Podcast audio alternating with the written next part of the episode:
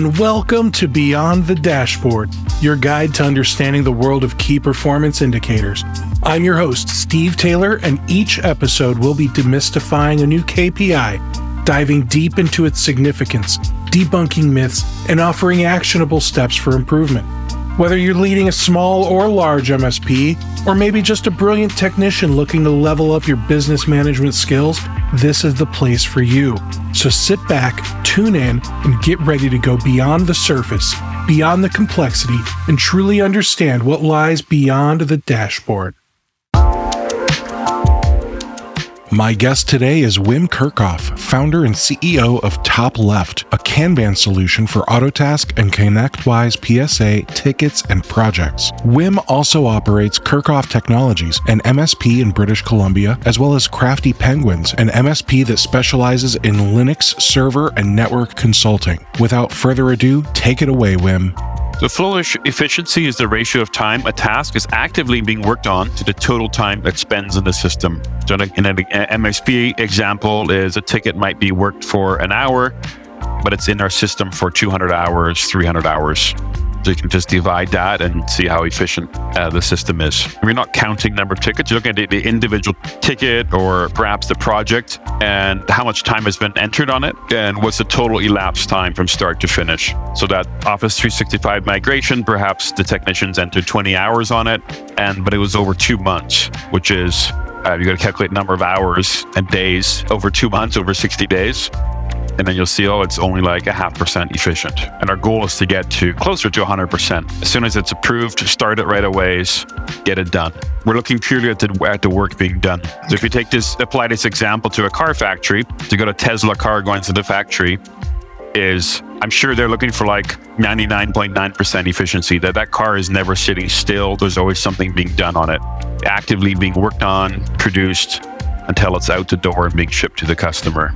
And we so we don't look at the people on it. The people might be idle, but the, the, the work is being maximized and for velocity getting through that flow. Thank you. That helps because I was just about to give you a hard time about technician utilization and knowing that we should only be able to get, what, 80 or 90% utilization out of a technician before they're just making up figures that's high. 80 or 90 is high. Like we we never get our anybody on our team to that level. What are you finding your teams at? Probably like 65. And that's taking into account vacations and sick time and everything, right? But of the time we pay them, they're probably 65% utilized. But we focus less on it. We just really focus on the flow of the work, keeping the work in progress down, keeping stuff, getting stuff done, improving that velocity. And if they're working the priority of the tickets that's been defined by the team or by a manager, then the utilization is really out of their hands anyways. They just got to be focused on doing that one thing at a time and on to the next. What it is, not their problem. And so I've seen is that we've been so focused in the past on the utilization, but our throughput is suffering, our work in progress is suffering, the quality is suffering, and we're losing clients. And so by taking this flow perspective on it, it's helped with the byproduct is better utilization and, and better revenue, better profit. But we got to focus on the flow and then the other things. Just trust that those those will come through. Got to take care of the clients and be quick not only at responding but also at resolving those issues good quality and how it's done doesn't matter. So we don't focus much on billable hours anymore. We look at our total project hours because that's non-recurring revenue and that's the extra money. Like the recurring covers our costs and the project billable hours are important. But on a day-to-day basis, it's are the people getting the task completed? Because we can enter as many billable hours as we want, but if we're not getting the work done, client's not happy. And we got to come in and patch up relationships or they don't give us more work or they leave. So we really focus on the work being done effectively, flowing through really well. With flow efficiency, how often should we be monitoring this as management? This is pretty much daily. So we're looking at on a Kanban board, we'd be looking at the in progress column and are these tickets actually being worked? Technician is saying it's in progress. Have there actually been time entries today? Otherwise, we're fooling ourselves. We're calling it in progress, but it hasn't been touched today. So what are, what are they working on on something else? So we don't want that work fitting, waiting anywhere. It's like the expression of waiting fruit. If you leave fruit on the counter, what happens? It goes bad pretty quick, especially in warm weather. So we want to, and that nothing should be sitting and growing hair on it. That's for sure. So you can do it with the Kanban boards and those metrics. I've seen some mock-ups. Like one of the, my favorite books, which I recommend, is called "Making Work Visible" by Dominica DeGrandis, and she has some really nice mock-ups of that in her book of visualizing these time thieves So work waiting is like a time thief. It's stealing our time. Work high work in progress is a time thief. Just got a nice graphic showing a timeline of the, the, the work is being touched for like 10 minutes, waits a day, touched for 10 minutes, waiting a day. So there's graphics that could be generated like that. I haven't seen too many tools for that against PSA data. I think people get the concept if they see that diagram, like, oh wow, look at our time entries. It's been touched in like half hour, quarter hour increments here and there. How can we do this in one sitting? Can you give me a real life example of how the flow efficiency has kind of changed the way you think about your MSP and how you make strategic changes? One thing that's come out of this is we used to have a lot of projects in process, and you're kind of jumping between all these projects. You give them a little bit of love here and there, but not getting them done, not even pushing them forward. Like we're spending time and trying to get up to speed with where we were a week or two weeks ago. Now we really take a view of let's start this and finish this in like a week. Let's just push push hard on this project and then on to the next project or client. And that's just made a lot efficient, a lot more accurate, and better on the team because you're, you're wasting so much time remembering what you did before, what somebody else had done. Um, so we try to focus on one project at a time, one tick at a time, and we're mo- a lot more efficient that way. Because when you're only working on one thing, it's pretty easy. When you're juggling a lot of things, it's just mentally overwhelming to do that. And that's that's why things are waiting is because people are your WIP is high. So that if you look at this particular ticket and it's waiting for like two days or a week, because the people are not doing nothing, they're not twiddling their thumbs, they're busy doing another ten things that gap. So by doing one at a time, actually all get done completed quicker, and that first one gets done quicker as well.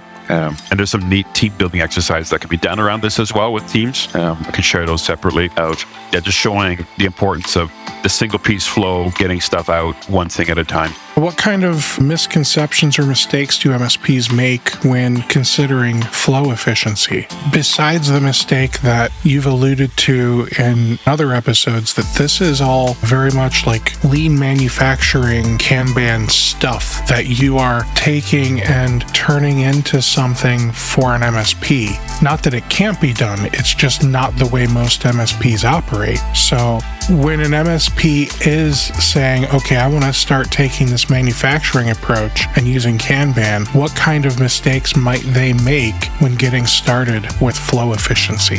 Well, it's the old habits, old thinking dies hard and trying to combine that will sabotage the success of it. So I think like focusing on time utilization of each engineer will be a threat to improving the flow because our technicians could be at that 80% billable, but yet our flow is horrible. Flow efficiency is bad. So we got to focus on the the work rather than on the people. And I think that would be the hardest for me because we were talking about technician utilization, and you're saying that you don't even worry about utilization in your MSP. It's there, but as a secondary or tertiary kind of thing. But primarily, is the work getting done? Are we performing? Is there output? Yeah, and I guess I'll rephrase that. If tech utilization across the board's at 20%, then you know you've overstaffed, and if you need to make some cuts, you could, hypothetically. Potentially, yep. But it's not like you're sitting there and looking at tech utilization on a daily basis. That might be something you're looking at more monthly or quarterly because you're more focused on some of these other productivity metrics that align better with the way you do your business. Definitely, we de emphasize the billable or the utilization percentages and such. It's stressful, it's controversial, doesn't necessarily impact the results and performance because people can be busy, but are they productive? So we, we want to ban ban the expression of busy, like hashtag ban busy, and focus on productivity. What are they producing? And I gotta say, that's something I'm even guilty of is I make myself busy, but I'm making myself productive. So I can't wait to read the Phoenix Project because I think that's gonna change my life. Yeah. So there's one graph in the book. I can't remember the page number. It's in one of my uh, slides and presentations. But there's a graph showing if somebody's, let's say, 20% utilized, their response time is awesome. They're doing really well. Even like 30, 40, 50% is you, you can ask them to do more and they, they get it done. But when you get to 80 or 90, that response time is like through the roof. It's just this big curve that goes up to the top of the graph. And if somebody's 100%, nothing's getting done. So we don't want our people busier than like 70 or 80% of their working hours. So that might might, if you look at compared to what they're paid, that might only be 60, 50 to 60%. If the response time and the resolution time is really important, is people got to be there and available. So even when we hired a dispatcher a year, two years ago, is her definition of providing value was like being busy all day because that's what brought her energy or just feeling good is be busy all the time. we're like, no, we don't want you so busy that you can't respond to when a request comes in. Like when a customer calls, you've got to be available. We always want people to be available. The work is flowing, nothing hangs up. And so we can't have any bottlenecks or any risk of a bottleneck because somebody's running at 90%. So we've got to carve that back or add more people. So I'm a believer in having more than enough capacity that work keeps going. It's like the highway. It's that extra lane can make a huge difference on it so that it's not running jam packed. A lot of other analogies that can be used there. Thanks for your valuable insights, Wim. I really appreciate you being my guest and educating my followers. We've all been there. The phone rings, your largest client is on the line, totally panicked. Their CEO spilled coffee all over her laptop and it's completely dead. Everything she needed for her investor presentation tomorrow was on that laptop. There's nothing more heart stopping than losing business critical data. Whether you get hit with ransomware, hardware failure, or human error, data loss can be a business ending event. Backups are your final stand when a threat penetrates your layers of defense. That's where Comet Backup comes in. Comet is a secure, reliable backup solution designed specifically for MSPs. Protect computers, servers, virtual environments, emails, and databases. You choose where the data is stored. Backup to local on prem storage or any of the leading cloud providers to slash your storage costs. Comet grows with your business with scalable per device pricing. Test drive Comet Backup with a 30 day free trial. Get $50 free credit when you sign up with the promo code ROCKETMSP. Start running backups in 15 minutes or less at cometbackup.com. Comet Backup, the backup solution that MSPs trust.